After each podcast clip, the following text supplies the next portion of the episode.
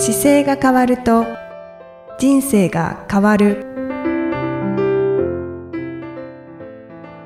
こんにちは。姿勢治療科の中野孝明です。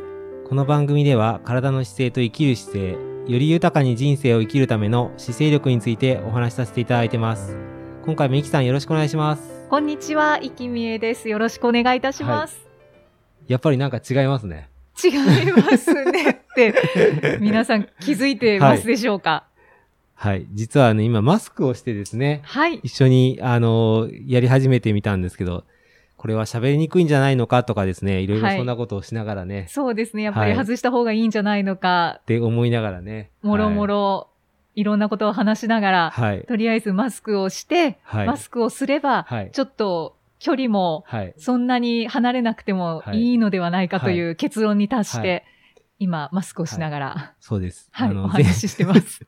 ぜ前回はね、収録の時ちょっと2メーター開けるっていうのをやってみて、はい。ちょっと若干距離感が遠いからちょっと違いましたねって言って、そうなんですよね。ねちょっと離れちょっとですけどるねだけで、はい。なんか空気感が違いましたよね。そうですね。いつもの距離のだと、僕とエキさんの間が多分、な60センチぐらいですかね。そうですねで。この30センチはないけど、でも近そこそこ近いですよね。はい。でそこで、あの、横並びで喋るっていうケースが非常に多いんですけど、はい。さ、今回、前回の時に2メーター上げたら、なんとなくこう、ちょっと距離感がね、はい。あの、中野先生が収録の後におっしゃっていましたが、はなんか時間軸が違ったって。そう、時間がちょっとなんかなんだろうな。やっぱり、客観的になんか伝えなきゃいけないような感じのポジションになってて。そうですね。なんかセミナーなんかだったらいいのかもしれないんですけど、確かに確かに。1対1なので、そうですね。聞いてくださってる方はたくさんいらっしゃいますけど、ねえ。なんか不思議な状態でしたね。ねえ。はい。今回それでちょっと距離を詰めてみて、その代わりちょっとマスクをしてみようという。はい。もしかしたらちょっとこもってて聞きづらいという方もいらっしゃるかもはいしれないですが、この辺はじゃあ、あの、編集の方に調整していただくしかないかも。調整できますかね。ちょっと難しいかもしれませんが、あの、はい今回はご了承くださいませ。で、今回は、あの、免疫力をはい。上げてますか？という、こう、テーマで、はい。はい。そうですね。はいあの、第189回配信の番組で、はい。免疫力を上げる6つの方法をはい中野先生にご紹介いただいたんですけれども、その6つの方法以外に、こういうことでも免疫が上げられるよっていうお話ですよね。そうです、そうです。あのー僕昔に書いたブログで、ちょっとこう、感動して、涙もろくなると免疫力が上がりますよっていう、まあ、ブログを書いてたんですけど、はい。あの、免疫力ってやっぱり、あの、面白くてですね、やっぱり上げる方法っていろいろあるんですけど、はいこう、いかにですね、こう、交感神経と副交感神経のこう、バランスをきれいにとっていくかっていうのも、やっぱり大事だったりするので、あの、僕のあの、お世話になっている南和智先生は、はいあの、この間も、毎、毎回コラムをちょっと書かれてるところがあって、そこにですね、まあ、隠れ自律神経失調症チェックというのがありまして、はい。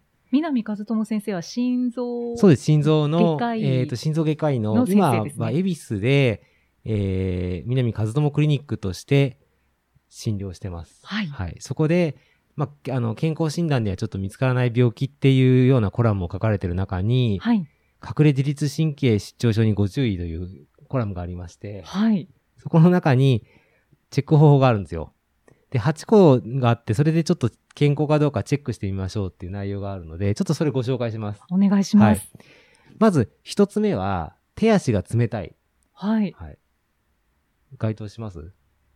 あー、ちょっと微妙ですね。二つ目は、はい。暑くないのに汗が出る。それはないです。ないですか？はい。はい。じゃあ三つ目、食欲が失せる。ないです。ないです。四つ目はですね、感情が不安定。ないです。えー早寝早起きができない。あー、あー、いや、大丈夫ですかね。か？はい。やる気が出ない。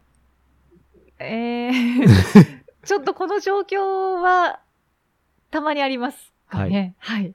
7番はですね、暴飲暴食をしがち。あー、大丈夫です。大丈夫です。はい。8番が感動しない。それはないです。はい。これが2つ以上あると、自律神経失調症のあの前兆がありますよと言えますというふうに先生がお書きになっていて、あまあ、あのーこの時期結構、僕は全く影響ないですけど、あ。はい。自律神経が乱れてて、なんか不安で不安でしょうがないっていう方がやっぱり結構見えて、はい。あの、患者さんでもやっぱりあれなんですよね。もともと通院されてた方も、あの、診療中僕、この、この状況でも、あの、医療機関っていうこともあり、時間は短くしているんですけど、診療はしてまして、はい。ただ、その公共機関に乗ってくること自体にすごい抵抗がある方もやっぱりもちろんいますし、そうですよね。うん、あの、いや、でもこの体調を何としても、あの、い行かなきゃ困るって言って、ちゃんと来てくれる方も見えますんで、はい。なので、その中で、ちょっとコロナが怖くていけませんっていうお声も確かにいただきます。うーん。その気持ちはわかります。はい。はい。なので、まあそういう状況だからこそ、このちょっと自律神経が乱れやすかったりしやすいので、まあ感情が不安定っていうところですかね。これでいくと。そうですうね。ん。やっぱり、うん。結構振り回されてしまってる方も多いのではないでしょうかそうで。すよね。やっぱり、あのー状況が、こう、変わるものではないですけれども、やっぱりこの今マスクしてたりとかするのも、まあはい。予防としてしてて、はい。さっきもちょっとマスクの話してたんですけど、このマスク自体っていうのはやっぱり、実際にマスクってウイルス通過するんですよ。ああ、き聞いたことはありますね。はい。ウイルスってすっごい小さいので、はい。あの、花粉とかは確かにこのマスク上でネットに引っかかってくるんですけど、ウイルスってすっごい小さいからマスクの中通過しちゃうんですよね。ん。なので、通過して自自分が吸い込んじゃうっていうイメージをするときに怖くて怖くてしょうがないって思っちゃうことももちろん見ます、見えますし、はい。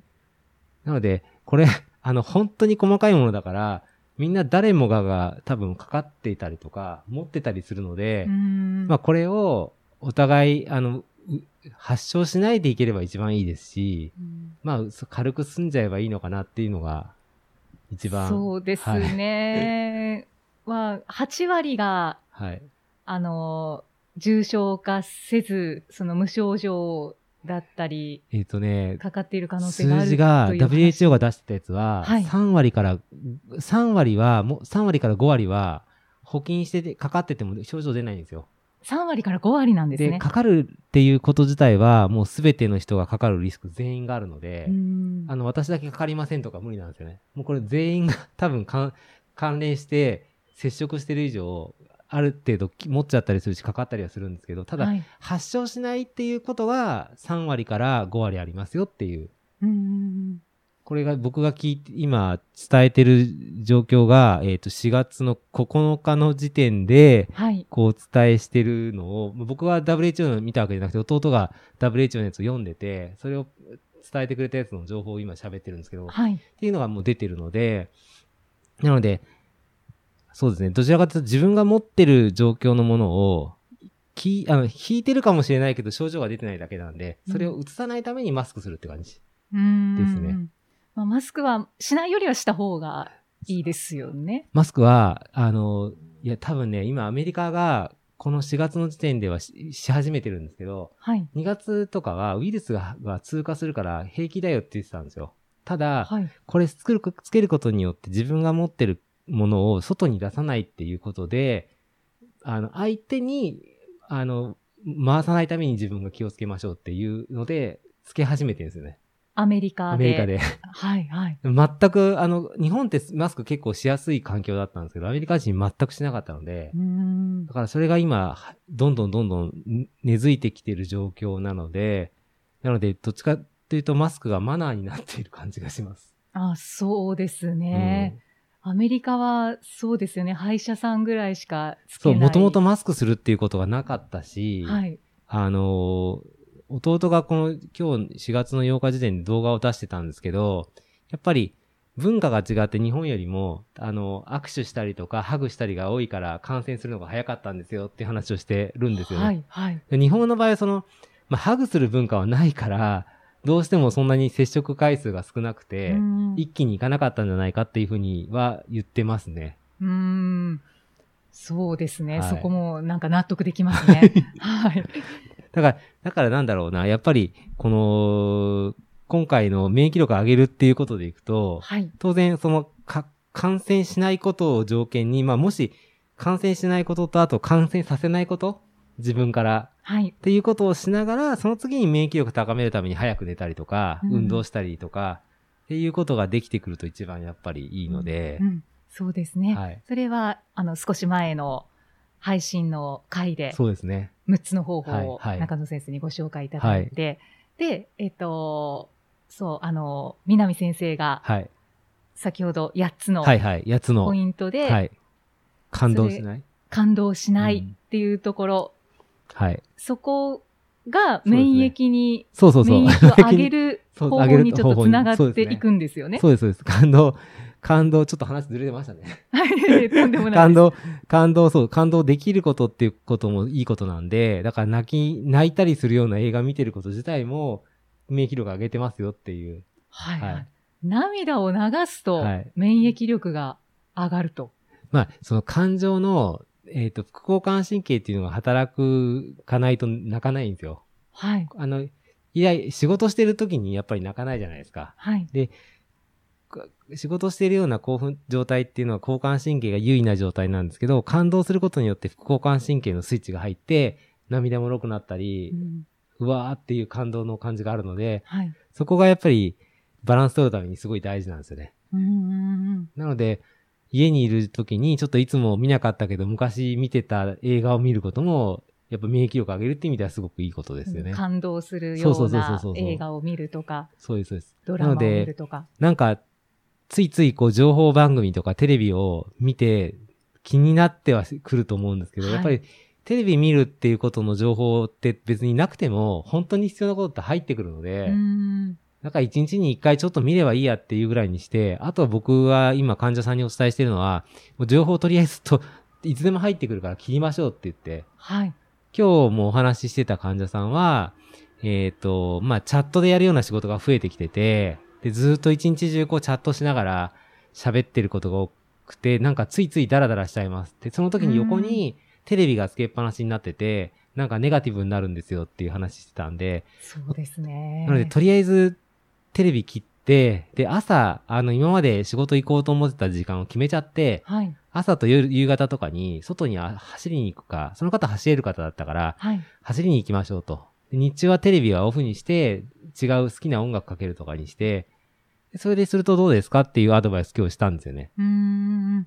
いやー本当にはい、そうですね。おっしゃる通りですね。そうすると自分の気持ちを別にわざわざ、あの、不安だ不安だって思わせる方向にしなくても、あの、ちゃんとね、お穏やかな音楽かかって穏やかにしてても一日過ぎるじゃないですか。はい。その中で仕事していくと、多分この時代の変革の時期に、こんなにも長い時間家の中で仕事できること多分ないので、確かに。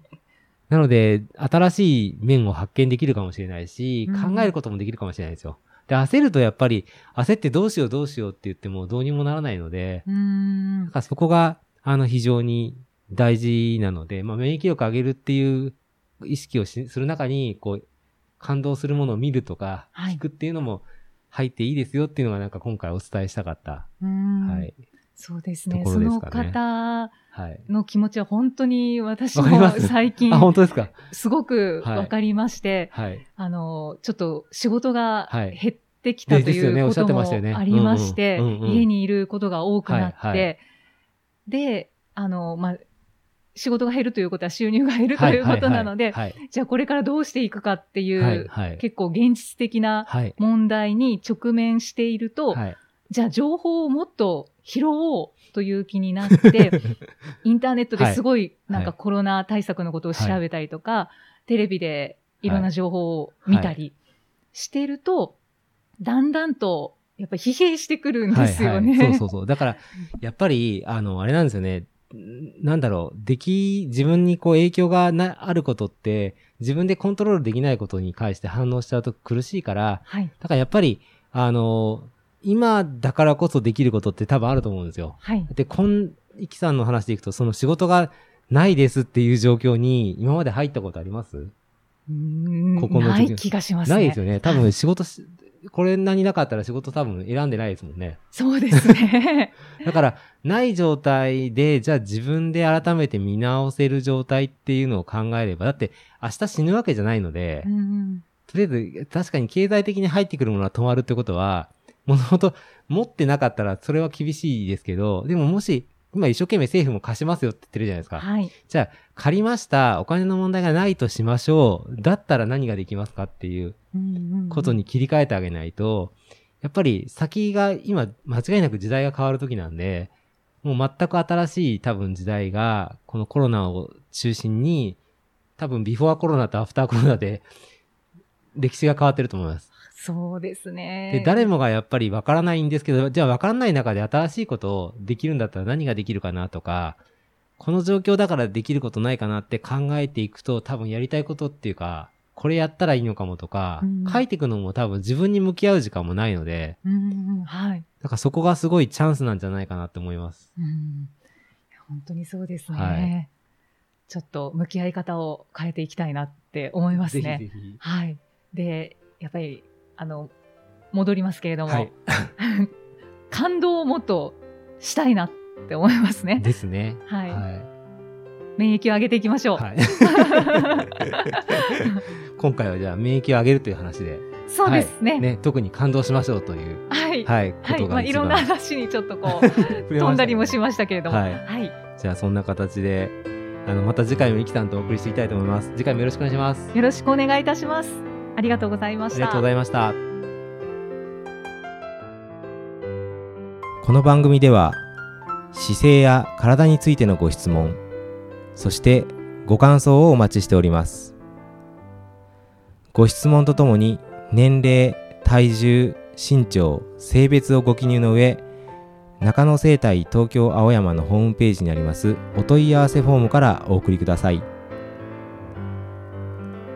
体を見直す時間は人生を見直す時間である。姿勢治療科の中野孝明でした。